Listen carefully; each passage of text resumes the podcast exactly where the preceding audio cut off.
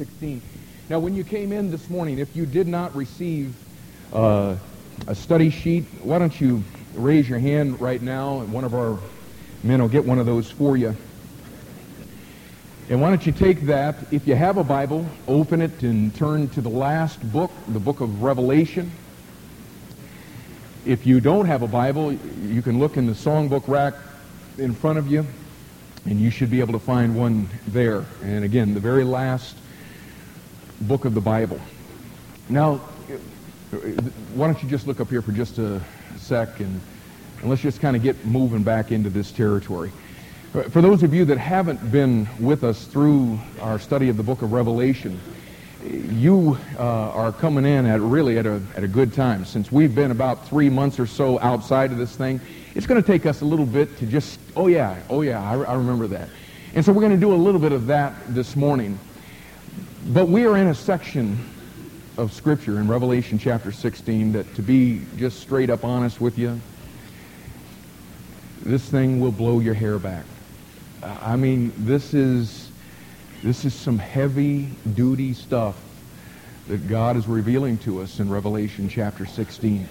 Now, as a, as a pastor, as a preacher of the Word of God, say, I, have got to go to the Bible and I've got to do what God tells me to do. What it tells me to do is to preach the Word, to be instant in season, out of season, reprove, rebuke, and exhort with all long suffering and doctrine what the Bible tells me is that I have the responsibility to preach, listen, all the counsel of God. Now listen, if God hadn't said that, you know what I'd be apt to do?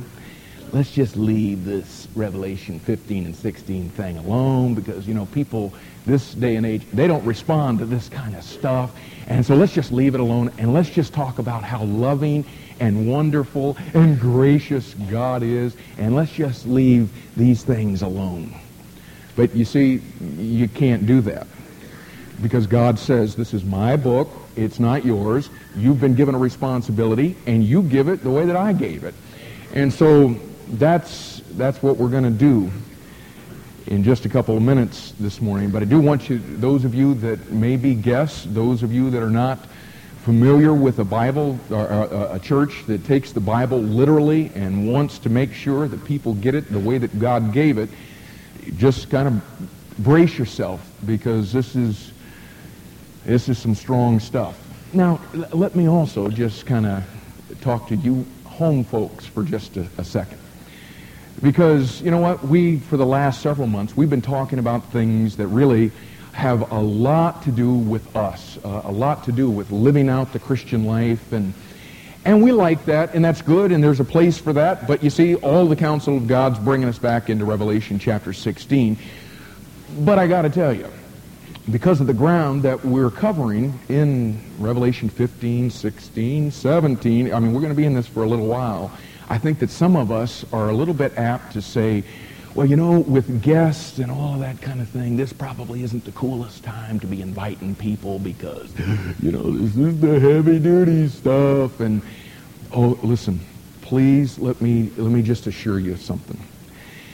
Jesus came to this planet, and this is what he said. He says, no man can come to me unless the Father draws him. Okay? And now listen, when the Father is drawing people, you know what's happening? Jesus explained it. What he said is that the Spirit of God will reprove of sin and of righteousness and of and of judgment. Don't be afraid of passages that talk about the judgment of God because listen, until a person is faced with their sin, the righteousness and holiness of God, and his judgment, you know what? They ain't being drawn. So listen, invite your guests. There is not a more perfect time. No, I just, you know, if we were in John chapter 3 and we were talking about, you know, God so loved the world. Now that's, that's when I want the visitors to be there. But you know what? If we were doing that, we'd have to go down to verse 36 of John chapter 3 where it talks about the fact that people who have not believed already have the wrath of God abiding on them. So you can't get away from this thing, okay? but please, y'all, don't be afraid to invite folks to understand the score on this thing. Because everything that we're talking about, as we're going to see in just a second, is going to be unfolding on this planet in the very, very near future. Now, let, us just kind of take a, a flying leap at the book of Revelation. Let's, uh, let's just talk for a second about the overall context of this book. Now, for those of you who have been here forever, you, of course, know that the writer of this book is none other than John, John the, the beloved, the apostle John, that, of course, was discipled by the Lord Jesus Christ himself. When he receives this revelation, he is on the Isle of Patmos, and the year is approximately 95 AD. And this is, this is so key to your understanding. Uh, back in Revelation chapter 1 and verse 10, what it says is, is this. John says, I was in the Spirit on the Lord's day. Now, now, listen, when he received this revelation from God, he says, I was in the Spirit on the Lord's Day. Now, uh, because of our humanness, we hear Lord's Day, and what we want to do is we want to plug in human definitions to God's book. The Lord's Day, as it is biblically defined, is the day of the Lord. What that is, is the, the tribulation period as it culminates with the second coming of Christ. John was saying that what was taking place when I received this revelation is the Spirit of God had picked me up and had catapulted me spiritually into a time in the future, somewhere around 1906 to 1926 years in the future. What I'm talking about with him catapulting him 1906 years would bring us to if he received the revelation in 95 AD, it would bring us, all you mathematicians, to the year 2001 to 2000 and whatever. We, we don't know, but we're living in a time right now where John was catapulted into what we would understand as our lifetime. He's spiritually catapulted there to see some things and, and the thing that most people miss when they come to the book of Revelation is that John was literally witnessing the events that are going to be unfolding in the next several years. When John got this, this revelation, this wasn't John writing about a vision that God gave him of the future. As he's writing this, he's not writing down events as God was describing those events to him all the way through the book of Revelation, what he's doing is he's writing th- about things that he actually saw. He's writing about things that he actually heard. Now, you understand the difference? It's, it's not like, I was in this, in this spiritual trance, man, and I was in that trance seeing all this stuff. No, listen. He literally had been catapulted through the dimensions of time into the future to literally be a witness of events that are going to be taking place on this planet in the very near future. 25 times in the book of Revelation, John says, I heard. 36 times, he says, I saw. Seven times, he says, I beheld. Now, now listen, he is writing about things that were literally happening. When he's writing about this stuff, it's not like a, a semblance of, of things that are going to happen. He was writing about actual events. You say, whoa, whoa, whoa now. You mean the man is writing down and witnessing things that haven't even happened yet? How in the world could that be? I mean, how could he write about things that he saw and heard and experienced when they haven't happened yet? How could that be? Well, there's at least two things that you need to understand about this, and we could spend, oh my goodness, the rest of the day on this. This is the stuff where, where God proves that he's God, because when we try to, uh, with finite minds, figure out the infinite, man, it, it just kind of puts us on, on tilt. But you know how, you know how John could write about events that he was seeing and hearing and witnessing, and yet those events haven't happened yet? The reason he could do that is because God isn't bound to our dimension of time. Now, we, we could, as Emeril would say, we could take that up a few notches, and we could say that God isn't bound to anything. Amen? I mean, hey, time is not a problem to God. And, and you see, the way that works in our mind is, is things are either past, they're either present, or they're future. And what we, eh, with finite minds, have a hard time understanding is that God lives in all three of those at the same time. You say, well, well how does he do that? And, and there is an all-inclusive explanation for that, and that is that he is God. That's what makes him God. And to God, the past and present and the future are all in eternal now. God is above time. God is beyond time. And at the same time, he is all through time. And, and see, that's why, that's why we don't have to worry about tomorrow. Because you see, God's already, he's already been there. And you know what? He's not wringing his hands and all freaked out about tomorrow. And since he isn't, you shouldn't be either. Okay? God's got it all under control.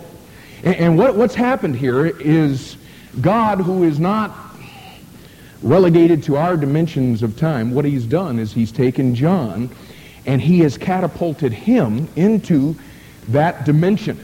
And, and John is literally seeing and hearing and smelling and feeling the effects of all of these things that he's writing about that from our perspective this morning, because we are bound into time, these things that he's writing about are still in the future.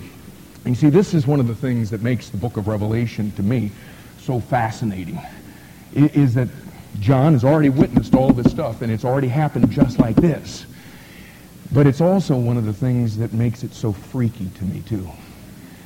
You know, one of the things that every week, as, as we've been in this study for a long time now, one of the things that I have to wrestle with every week as I'm reading through this and I'm going to be preparing to stand before a group of people and be explaining what's getting ready to take place on this planet, one of the things that I, I have to live with and I have to deal with in my preparation is that every Sunday when we gather in this room, there may well be people in this room that since John was catapulted forward in time and was witnessing and seeing and hearing these events take place, that John very well could have been witnessing and seeing some of the people that come into this room week after week. He could have been seeing them as they were the recipient of the things that he's describing here in the book of Revelation. And I just got to tell you guys, that freaks me out. And because I'm not only bound to time, but I'm bound in my humanness, it's very difficult, even in this little period of time, and even though I get to run my mouth for a good period of time here on Sunday morning, it is real difficult to try to explain this to some of you folks that are still outside of a relationship with Christ. It's so difficult for you, for me to try to communicate the urgency of the things that we're talking about here. But if I could ask you to do something today, if you would just please open your heart to God, if you would listen to God as he speaks through his word today. In fact, could, could we do this? Let's all bow our heads right now. And you folks who do know the Lord, ask that the Lord would take this stuff and he would use it to, to help you to see your world more clearly. Those of you that are here today that don't know the Lord Jesus Christ, maybe you still don't even fully understand all that that, that means. Would you, would you just say to God, God, I'm not sure what all this dude's going to say. But I do want you to speak to me today.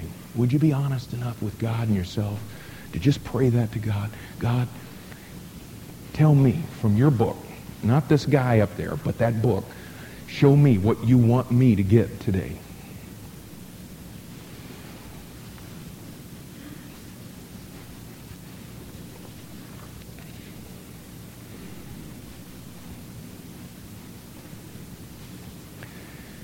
And now, Lord, we want to pause once again because we realize that this is your book. And we want to pause and just ask you to do what we could never do in our humanness. And I, I want to pray this morning that you would take the truth of your word and you would use it in all of our lives today the way that you see fit. I, I do pray for, for folks here today that don't know you. And I, I pray that you would do uh, work in their heart while we preach this message. And for those of us that do know you, may this may this put an urgency in our hearts to get the message to people while we still have the time. We ask. In Jesus' name. Amen. Okay, so John is, he, he is literally seeing and experiencing the events that he's writing about in, in this book. And oh, buddy, when he comes to Revelation chapter 15 and 16, man, he is getting his eyes and his ears and his nose literally filled with with this thing that, that's going on. Uh, let's talk about the immediate context of Revelation 15 and 16. The time period that we're dealing with in these two chapters specifically is the end of the tribulation period. Now, let, let me just, for those of you that may be newer to the Bible, let me explain something to you. We're living right now in what is called the, the church age. The next event that we're looking for is an event that's described for us in 1 Thessalonians chapter 4, verses 13 through 17. And that event is this. What the Bible says is that Jesus Christ is going to return in the clouds.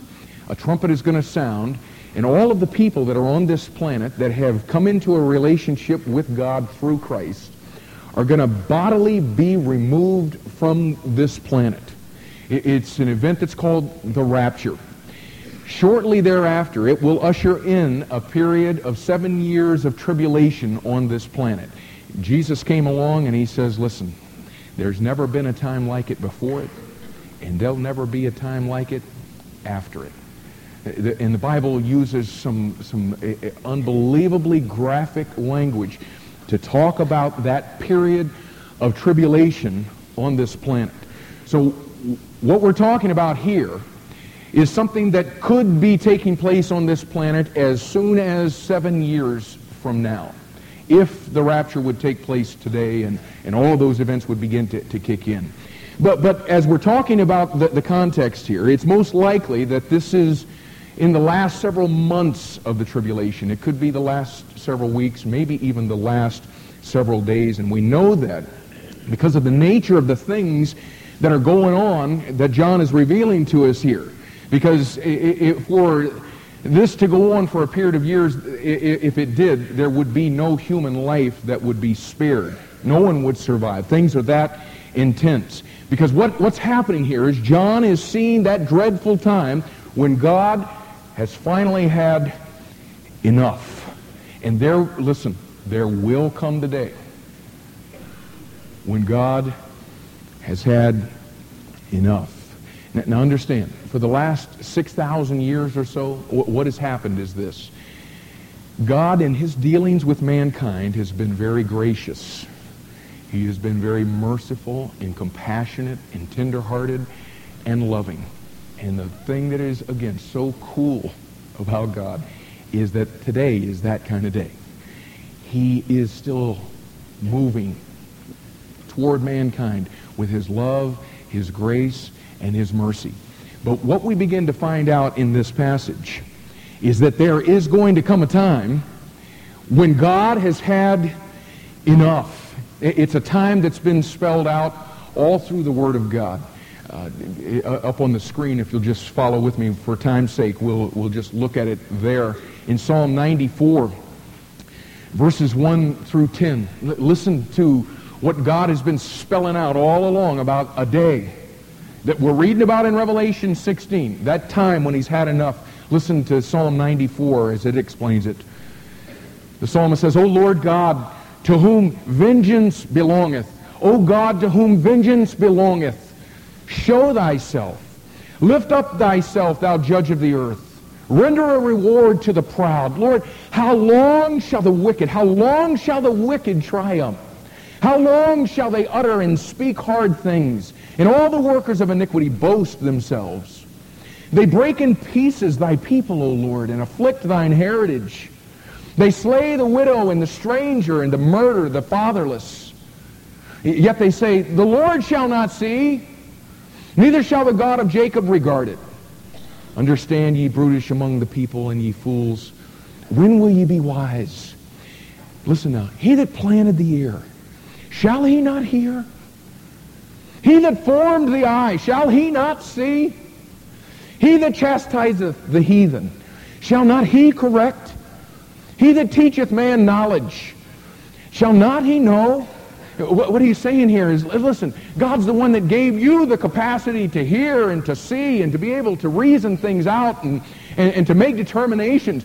He, he's saying, do you think God gave you the ability to do that and you don't think he's going to exercise that same responsibility? You think God is just going to let this thing go on and on and on?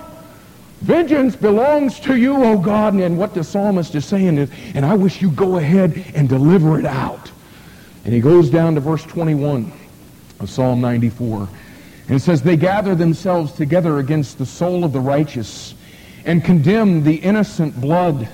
But the Lord is my defense, and my God is the rock of my refuge. And he shall bring upon them their own iniquity. Now listen, what he's saying is, there's coming a time when man's going to get exactly what he's been asking for. He shall bring upon them their own iniquity, and shall cut them off in their own wickedness. Yea, the Lord our God shall cut them off. And those kind of things, like we're reading here in Psalm 94, eh, these truths are repeated throughout the Old Testament. And yet what a lot of people want to do is say, yeah, yeah, well, that's just, you know, the God of the Old Testament. You know how it is. You know, the God of the Old Testament is the God of anger and wrath, whereas the God of the New Testament is the God of love and grace. Well, let, let, me just remind you that when the New Testament opens, it opens with a guy by the name of John the Baptist who was the forerunner of the Lord Jesus Christ. And when he came on the scene, he preached a message of judgment. In Matthew chapter 3, verses 11 and 12. L- listen to John the Baptist, the forerunner of the Lord Jesus Christ. He says, I indeed baptize you with water unto repentance. But he that cometh after me, the Lord Jesus Christ, is mightier than I, whose shoes I am not worthy to bear. He shall baptize you with the Holy Ghost and with fire, whose fan is in his hand, and he will thoroughly purge his floor and gather his wheat into the garner, but he will burn up the chaff with unquenchable fire. Jesus comes along as he begins his ministry, and as I, I, mentioned this just a few minutes ago, in John chapter 3, the great love chapter where God so loved the world, he comes down to John chapter 3 and verse 36, and Jesus says, He that believeth on the Son hath everlasting life, and he that believeth not the Son shall not see life, but the wrath of God abideth on him. Well, you know what? I, I ain't going back to that First Baptist, man. You know, the that church, all they talk about is, you know, God is a God of anger and God of judgment. Listen, all, all I'm all I'm trying to do today is preach the whole counsel to you. Jesus came on this planet, and, and, this is, listen, this isn't my words. I'm not, I'm not just, you know, picking this stuff out because I just really want to tick people off today. No. Jesus says, yes, God is a God of hope. But he at the same time is a God of judgment. You see, that's, that's what makes him God. Because he's holy, and because he loves holiness, do you understand that he automatically and necessarily hates sin and all unrighteousness? It, it, it's, it, the, the two have to be there. You see, he, he can't love goodness without hating wickedness. He can't recompense good without recompensing evil. In, in other words, he can't reward unless he punishes. And Paul comes along in Romans chapter 2 in verse 5, and he talks about this very thing that we're talking about.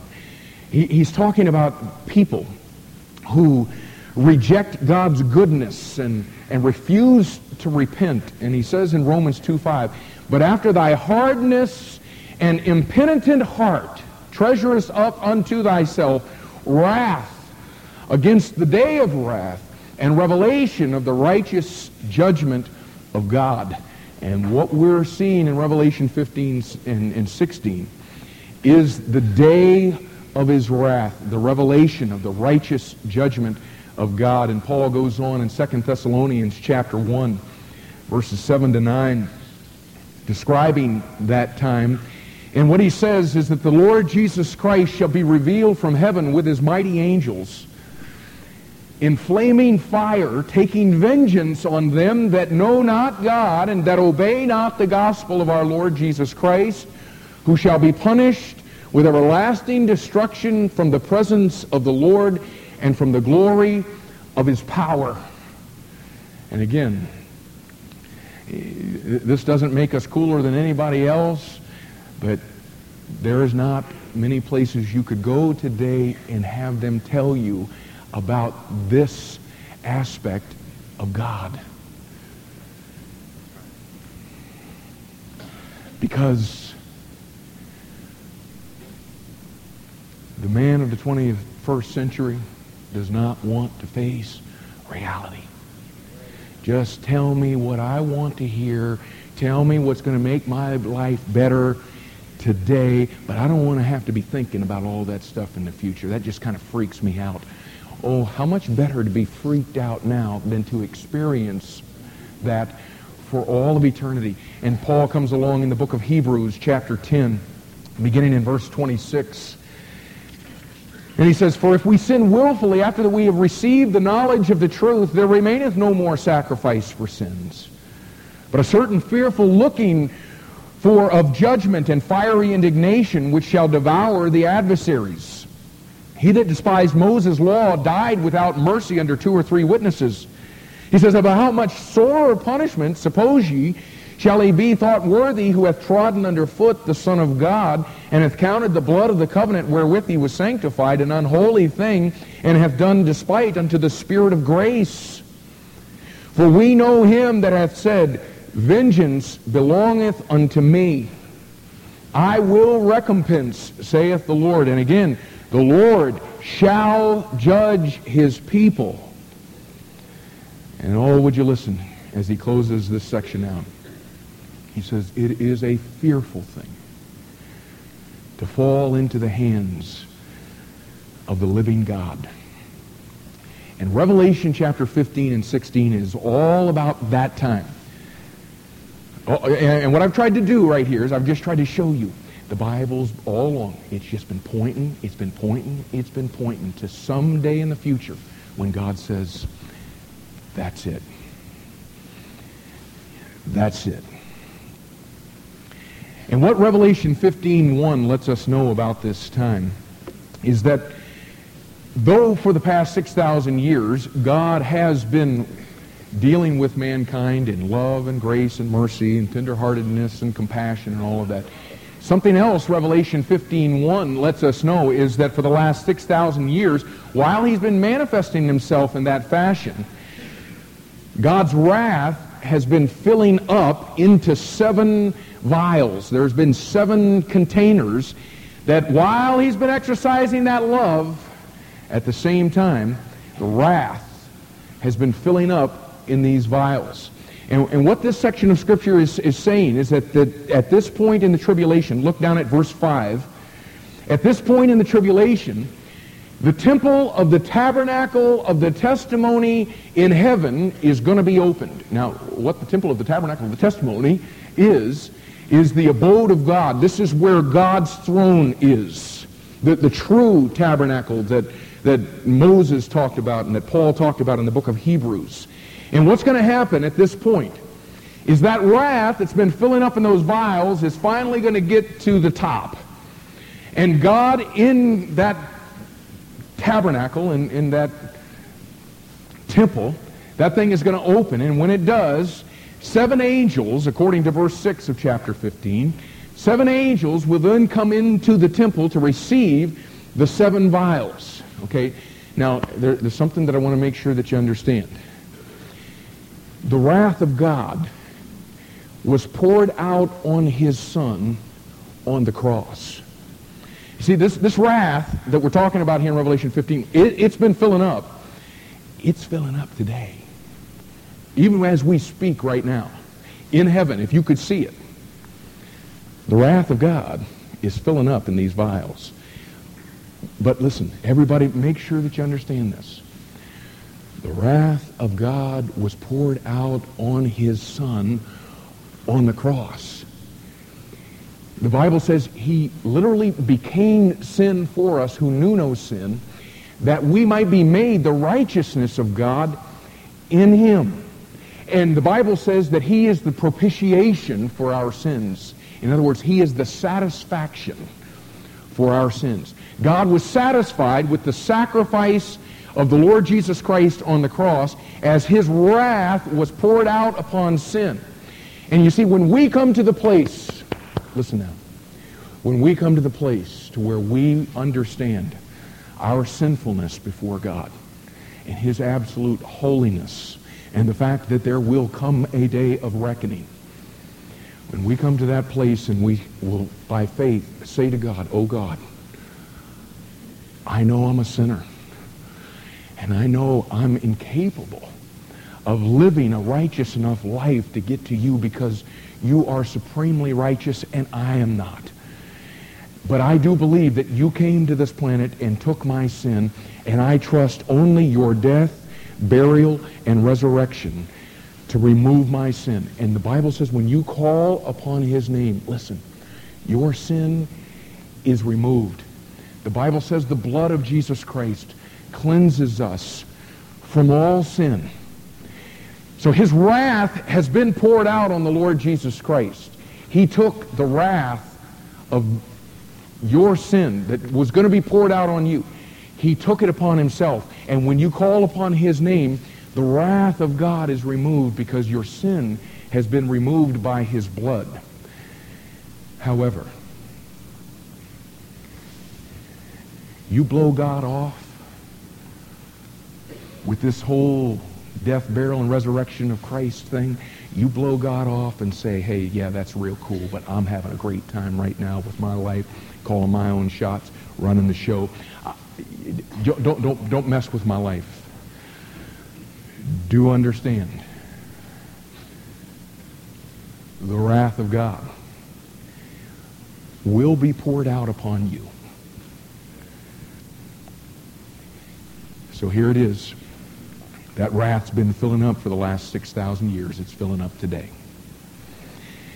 In the very near future, what's going to take place is the where God dwells, it's going to open. Seven angels are going to come into that room. The Bible says there's four beasts that are on the four corners of the throne. One of those beasts acting for all is going to take those seven vials and he's going to distribute those to those seven angels. And those seven angels are going to be dispensed to go pour this thing out. And the reality is this. The highway to God's presence that was blazed by the death, burial, and resurrection will be shut down for the first time in almost 2,000 years. You, you see, today, if you'll call upon the name of the Lord Jesus Christ, do, do you know what is actually happening? Spiritually, when you call upon the name of the Lord Jesus Christ, you are brought into the temple of the tabernacle of the testimony in heaven. And the Bible says that you are seated with him in heavenly places. That is open for you today. Uh, okay, now, now it's time to, to change your sheet. And it, I, I should have seen it coming. It's a terrible time to be doing this because of the point. Listen, today, that highway is open for you. In the near future, when all this begins to unfold, that's it. It's shut down. And it's real important that we understand that coming into chapter 16. Okay, that's the time frame that we're, we're dealing with here. The end of the tribulation period. And, and to be quite honest with you, as we come to chapter 15 and verse 8, and that temple is shut down, it's hard to know what kind of time frame is actually between verse 8 of chapter 15 and verse 1 of chapter 16. I mean, it, the, the time period could be two seconds, it could be two minutes, it could be two hours, it may be two days. It's hard to know. But what we see as we come into chapter 16, Roman numeral 1 on your outline, is we see the judgment commanded. The judgment commanded. And look at verse 1. It says, And I heard a great voice out of the temple saying to the seven angels. Now, the great voice is great, of course, because of how it sounded. But it's also great because of who it is. It's the Lord Jesus Christ. And it's his voice. Says, John says, I, I heard a great voice out of the temple saying to the seven angels, Go your ways and pour out the seven vials of the wrath of God upon the earth. And check it out. What the Lord Jesus Christ tells us is go into all the world and preach the gospel to every creature. You know what the gospel is? It's the good news. That's what God tells us today, and that's what's available to you today. The good news of Jesus Christ. At this point, however, what he says is, I, I want you to go into all the world. And you're not taking the gospel this time. I want you to go into all the world and pour out my wrath. And, and when you put this into the context of the whole Bible, what we begin to find out here is that this command is actually the fulfillment of prophecy. In, Deuteronomy chapter 29, verses 18 through chapter 30 and, and verse 7. What God said to the nation of Israel was this. Now, just grab the context. What, what he said was this. If you don't follow me, if you don't do the things that I, I've instructed you to do, I'm going to scatter you into all of the nations of the world, and all of the nations of the world are literally going to treat you like scum. But he says there's going to come a time at the end of time when I'll bring you back into your land. And at that point, the way the nations of the world treated you is the way that I'm going to treat them. And he comes to Deuteronomy chapter 30 and verse 7, and this is how he crystallizes it. He says, And the Lord thy God will put all these curses upon thine enemies and on them that hate thee, which persecuted thee.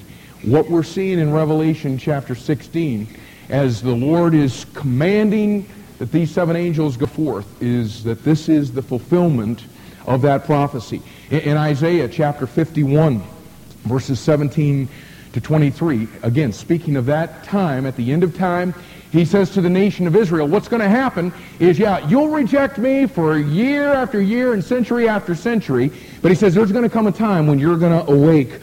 And he says, you're no more going to be drinking of the cup, the cup of trembling of my fury.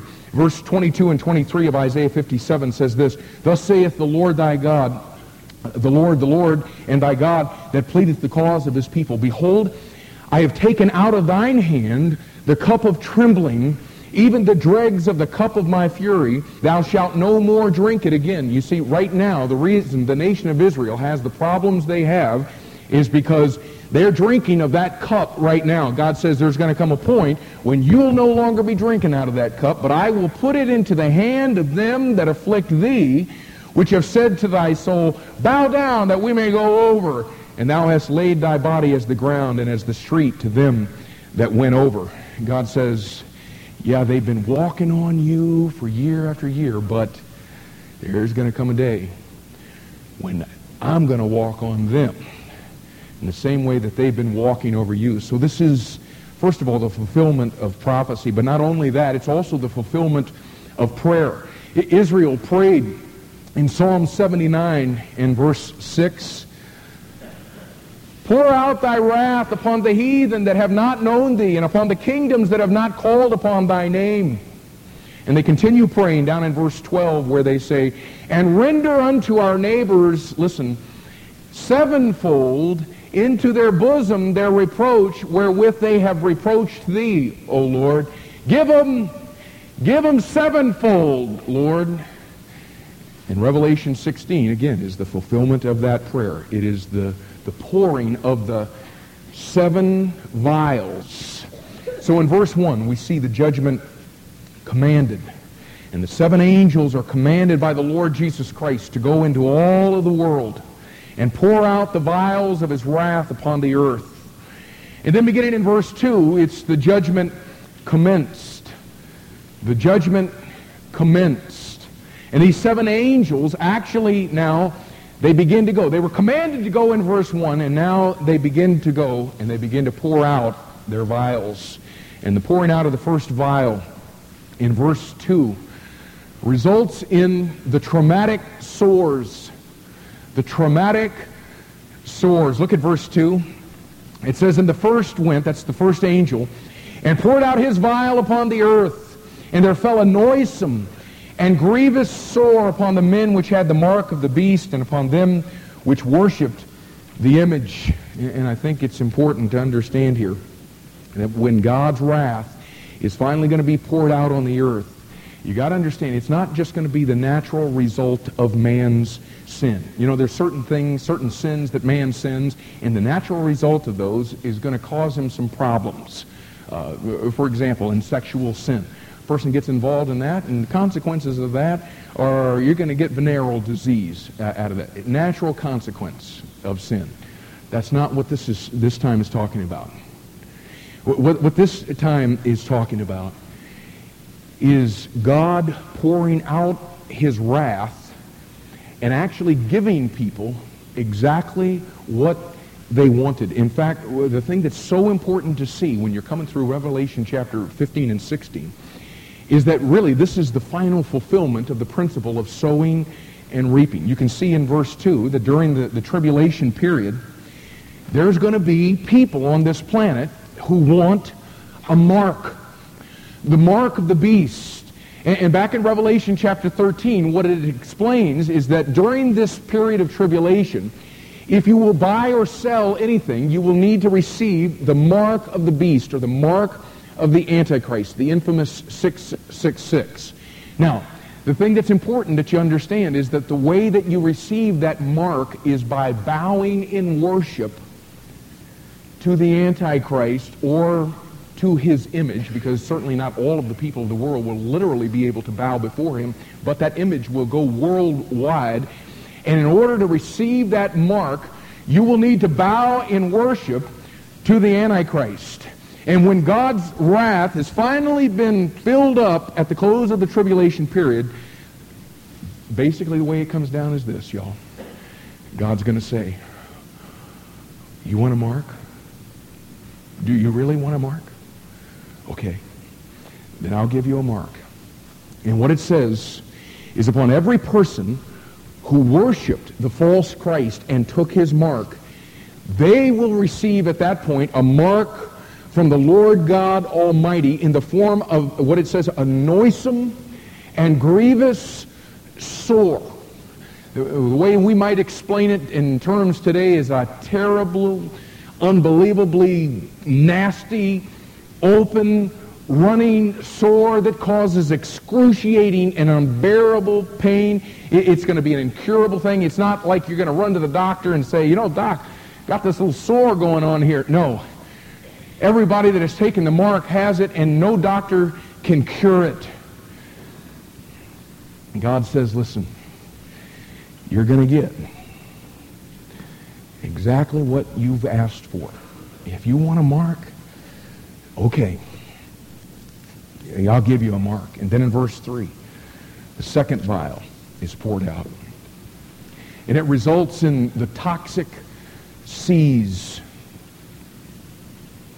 The toxic seas. Look at verse 3.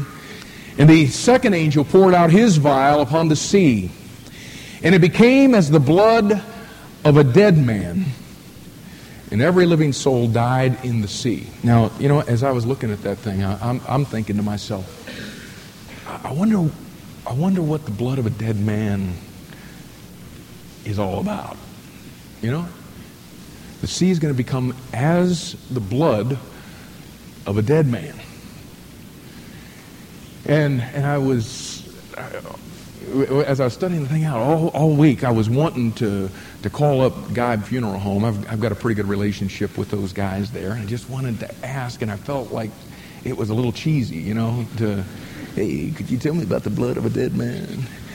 Um, but, uh, but Doug Burkhart and I were eating at Applebee's, and one of the funeral directors walked by, you know, and so at that appetizing moment there where we were eating a bowl of chili. Uh, I'm sorry. But, but as we're as we're eating, he, he walks by and I'm like, oh hey hey, um, you know what man, I've, I've been wanting to call you. And, and uh, you know we had we had the Bible open right there, and I, I took him there and I, I showed him you know what, what it says is is going to be taking place. You know, Bible says the sea is going to become as the blood of a dead man. So, what, what do you think? What, what's going on?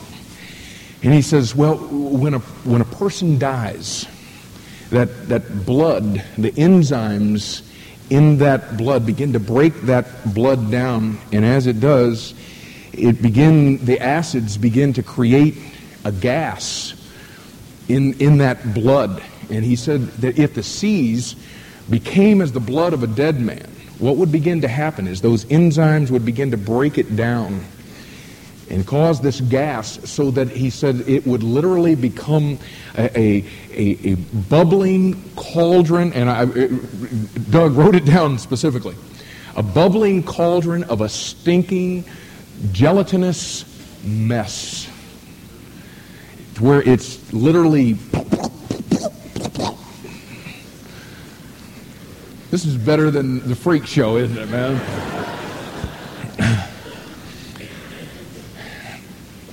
and, and, and, you know what?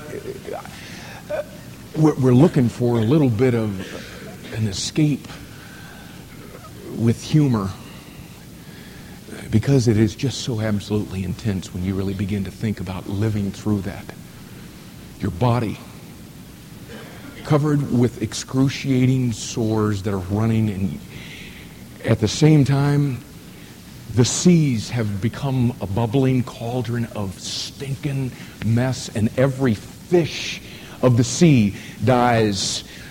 So the seas will become toxic or poisonous as they become blood, which is very similar to the pouring out of the third vial, and that is the tainted streams the tainted streams. Now, it's the salt waters that are affected in verse 3, uh, the pouring of the second vial.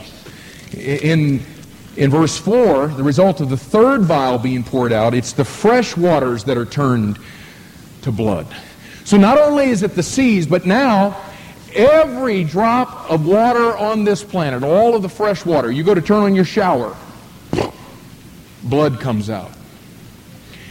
You go to get a, a drink of water at, the, the faucet. You forgot. Blood comes out.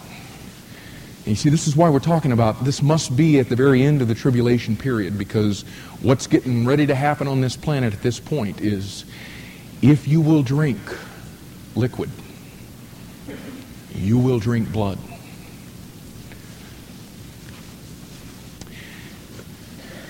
And notice next the reality of this judgment in verse 4.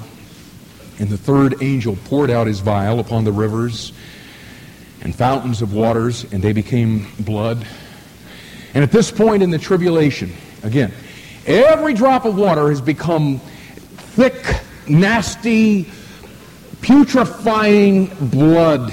It's going to be uh, your worst nightmare. I mean, you, you, people will absolutely be freaking out. You can, you can imagine.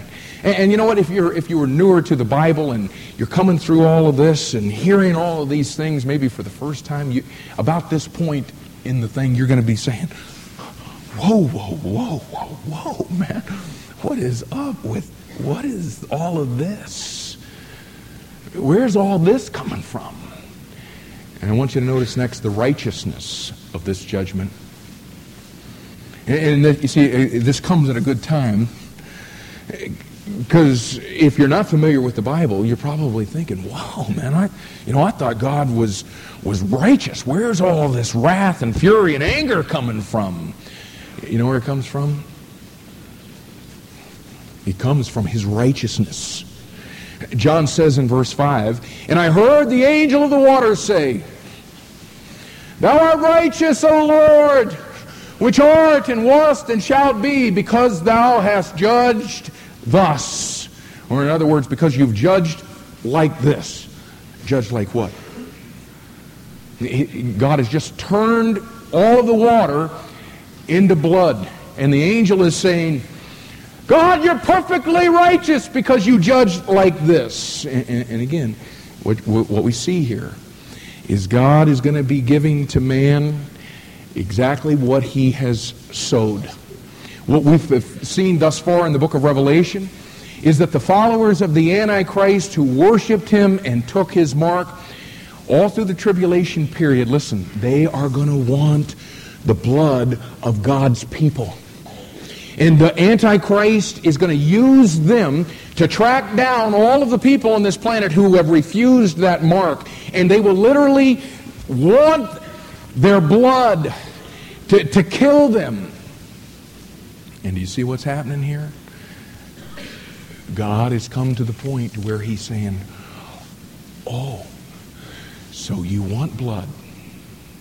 Well, then, if you want blood, let me give it to you.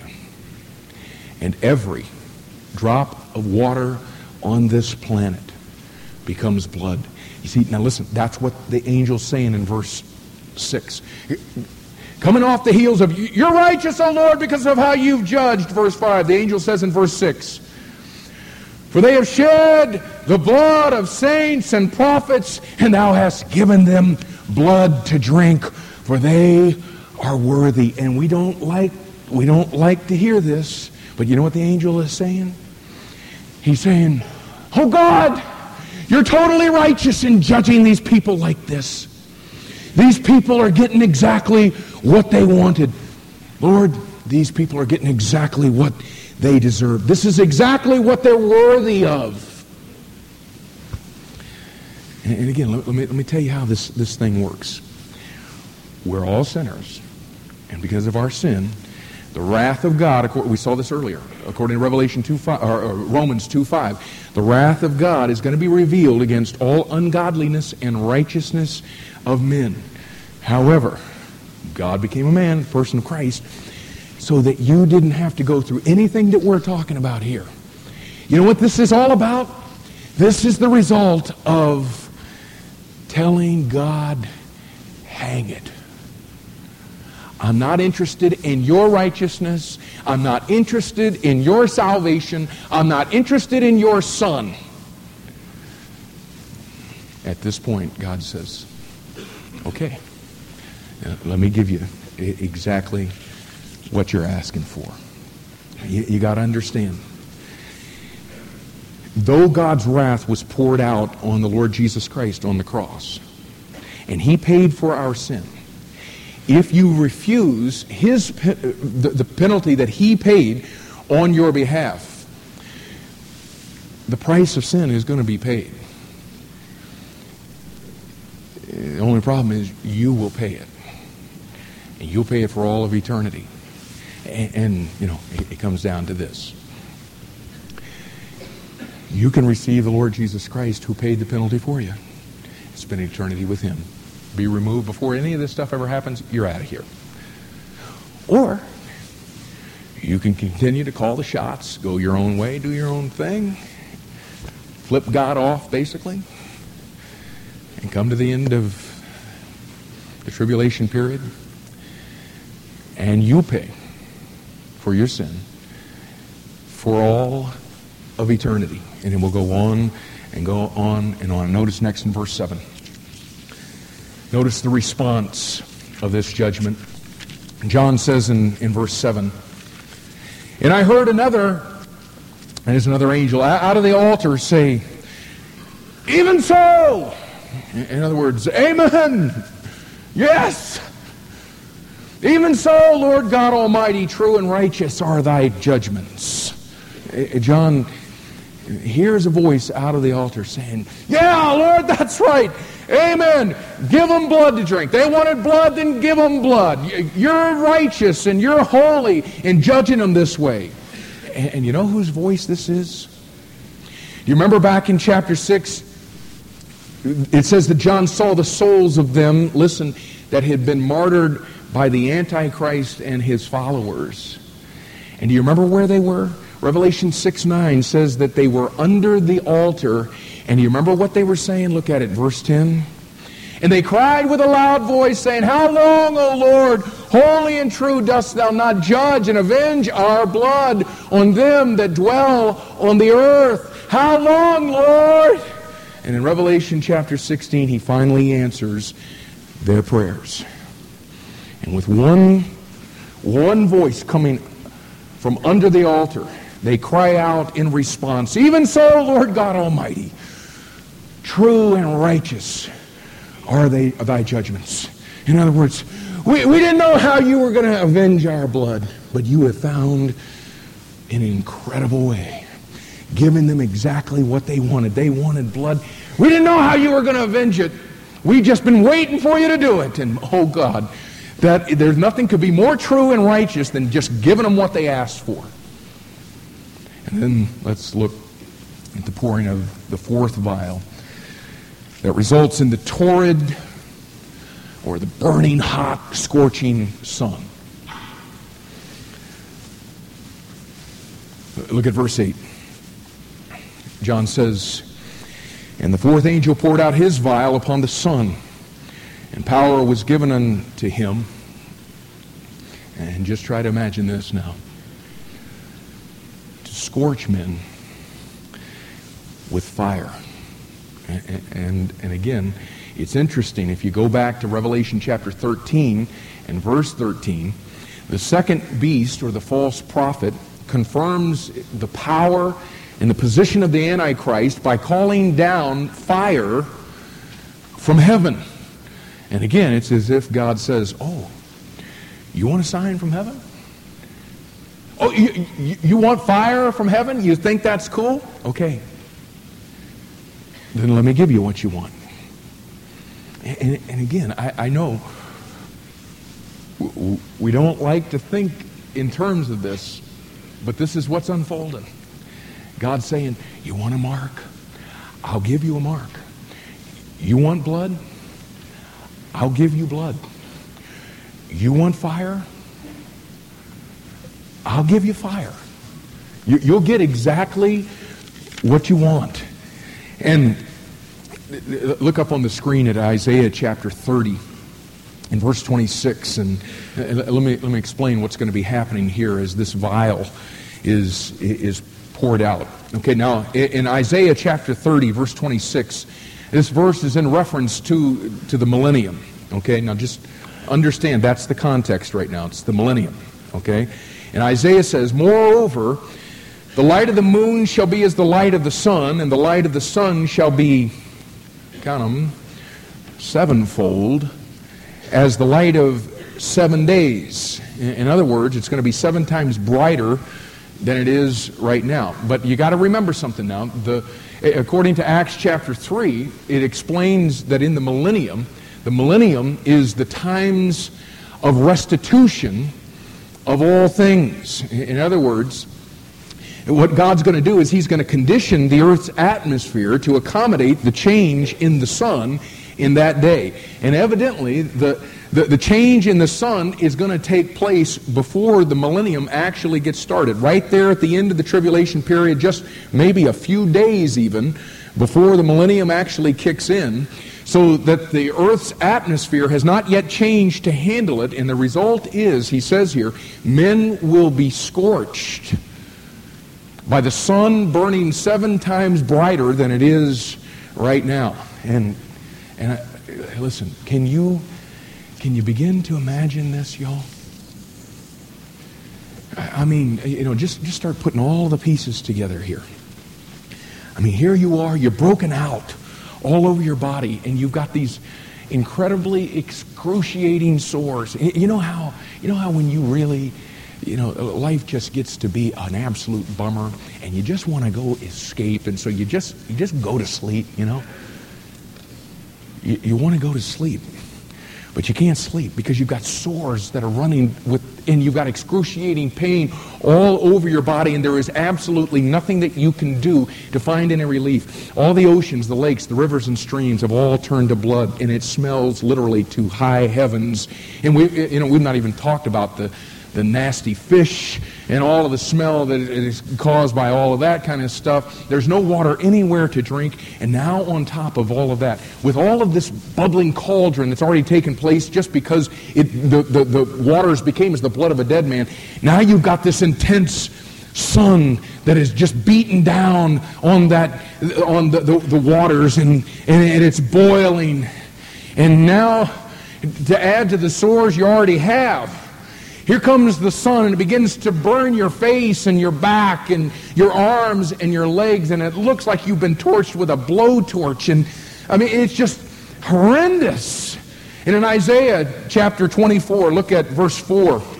It says, The earth mourneth and fadeth away. The world languisheth and fadeth away. The haughty people of the earth do languish. This is, again, this is what the, the psalmist was praying for earlier. The earth also is defiled unto the inhabitants thereof because they have transgressed the laws, changed the ordinance, broken the everlasting covenant. Therefore hath the curse devoured the earth, and they that dwell therein are desolate. Therefore the inhabitants of the earth are burned, and few men left. And that's why Jesus said in Matthew 24 and verse 22, and except those days should be shortened. There should no flesh be saved.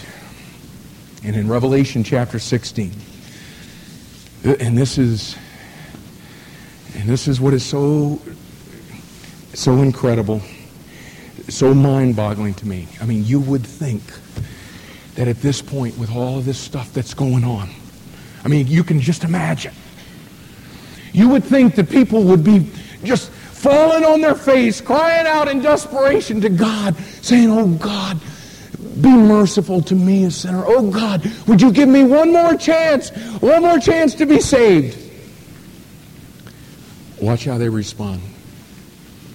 Verse 9. Uh, listen, you, you, you want some insight into why the Bible says in Jeremiah 17 9 that the heart is deceitful above all things and desperately wicked.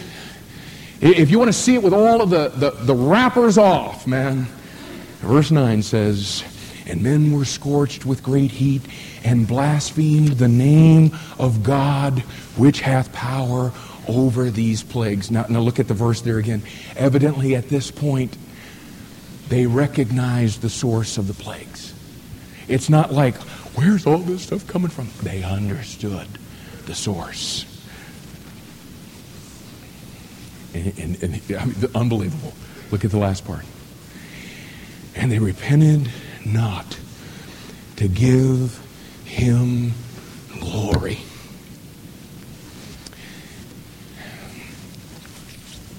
Could I just ask you, how in the world, how in the world could it get to the point to where you are in that writhing pain. You are you, you just begging for a drop of water to cool your tongue. You're being scorched by the sun. I mean, what would you have to lose to call upon the name of the Lord and say, I'm a sinner? Why? I'm not real sure that I can explain it. But this this does bring it real close for me. Okay? Now, stay as still as you can. We, we come into a service like this, and obviously, the guy up front isn't real eloquent, but it's real obvious The authority for what he's saying isn't coming from his own mind, it's coming from God's book. And God is taking his book, and by his Spirit, right now in this room, what he's doing is he's revealing his absolute righteousness to people that are in this room right now. It's more than apparent that God is so holy that he must judge sin. And all who refuse him, he will also judge the sinner. And man, I, I, I, would hope that today it wouldn't be the case. But you know what's been the case ever since we started the book of Revelation? And we've been preaching all these things. You know what happens every week? The word goes forth. Spirit of God begins to take it to people's hearts. People say, whatever. That's pretty interesting.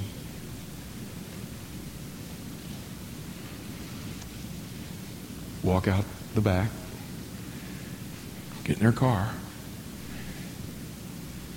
and just go live life. Don't want to have to face reality. Just leave me alone because I'm having great time right now in my sin. And I don't want to be interrupted.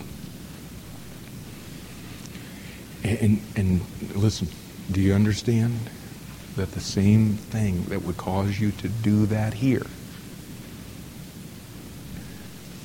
just run that out seven years or so and you'll do it then too.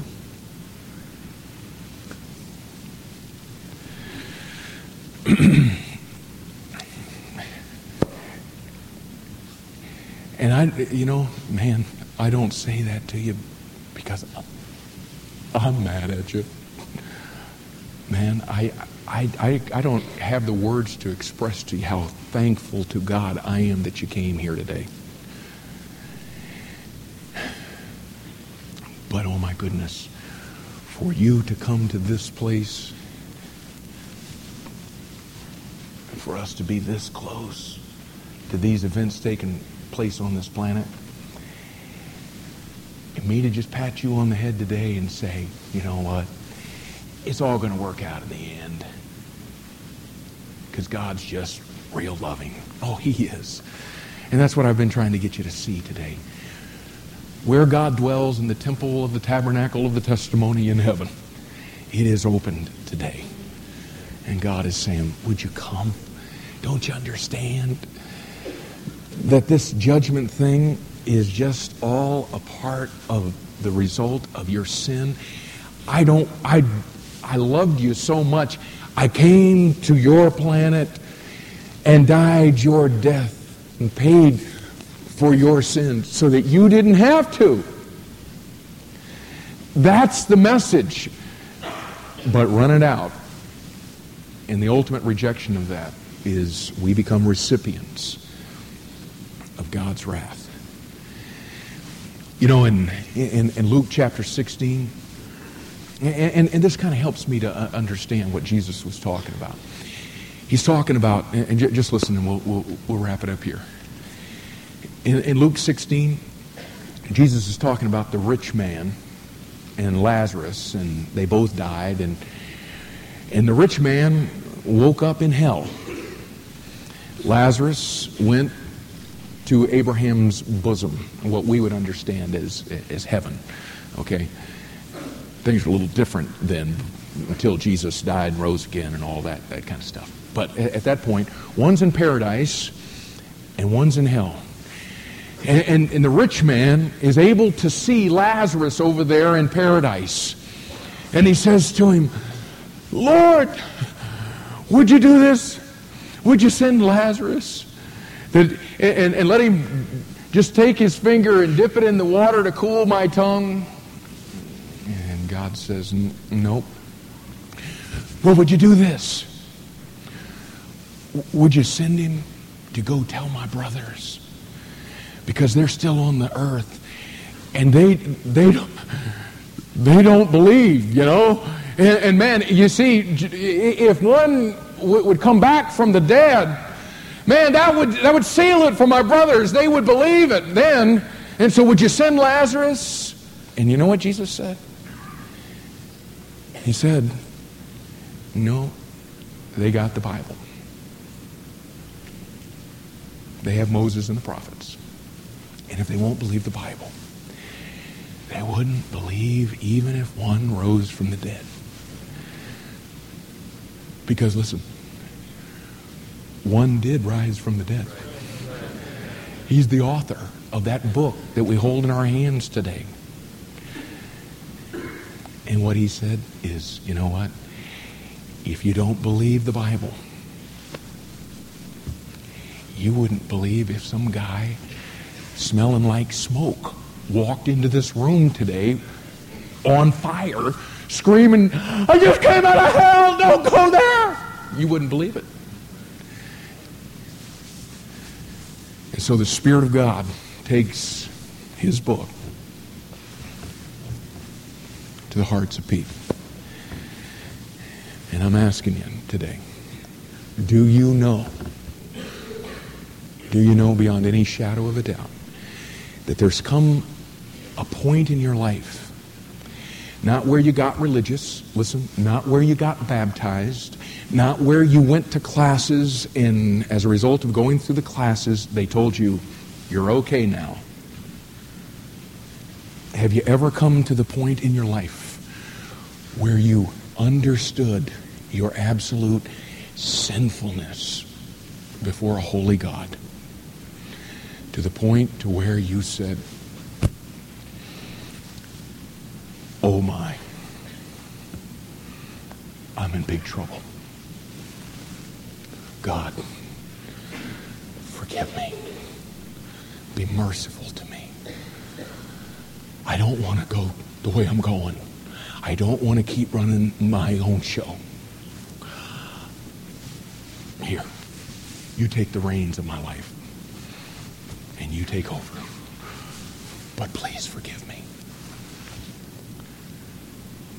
Have you ever come to that defining moment where you have called upon the name of the Lord and that alone to save you?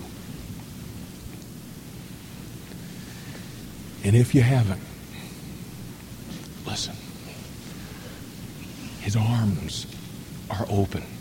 He invites you to come into his presence through the death, burial, and resurrection of Jesus Christ. And today, God wants to love you by removing your sin. But it comes as a result of you coming to the end of you and saying, I trust only you.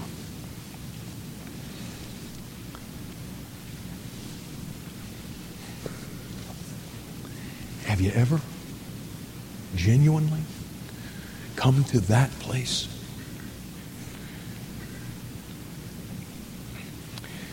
Now, don't, let's don't get fidgety. In just a second, the service is going to be concluded.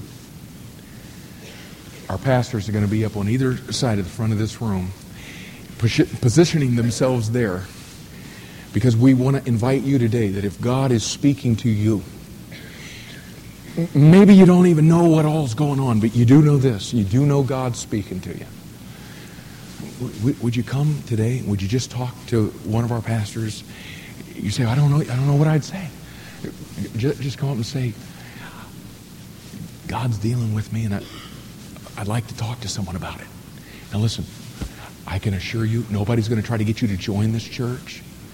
Nobody's going to try to get you to carry out some religious ritual or anything like that. What, what will happen is someone will take the same authority that I've been using all through this message today, and they'll take you to the Bible and show you today how you can leave here today with your sin completely forgiven, born into a relationship with God with absolutely nothing to fear in the future. That can be yours today. And so if God's speaking to you, we invite you to respond. Lord, I, I, do pray that people in this room today that don't know you would allow you to carry out the work in them that you had in mind when you led them to this service today.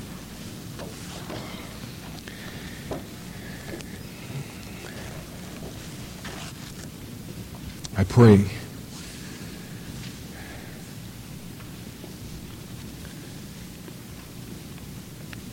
that their pride would be removed. Any fear that may be in their heart or their mind because of coming to a new place or talking to people that maybe they don't know. Lord, would you somehow cut through all of those those fears.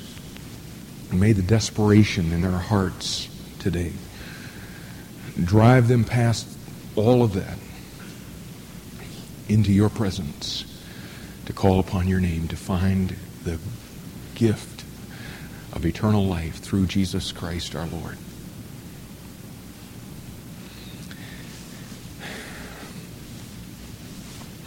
And for those of you that are contemplating that, would you right now just just think right now about the decision that you need to make? And could I talk to those of you that know the Lord Jesus Christ? You, you know what? We're all sitting here today and we're pulling for people to respond to the Lord Jesus Christ. And we're coming through here and seeing, oh yes, God is going to give everyone exactly what they're asking for. Could I, could I just ask you this? If you know the Lord Jesus Christ, if God gave you today what you've been asking for through how you've been living His life, and God just said, Oh, is that really what you want? And you just began to reap what you're sowing right now. Are you comfortable with that? And maybe for some of us that know the Lord Jesus Christ this morning, maybe maybe this Maybe this is for us to see God is not mocked. Whatsoever a man soweth, that shall he also reap.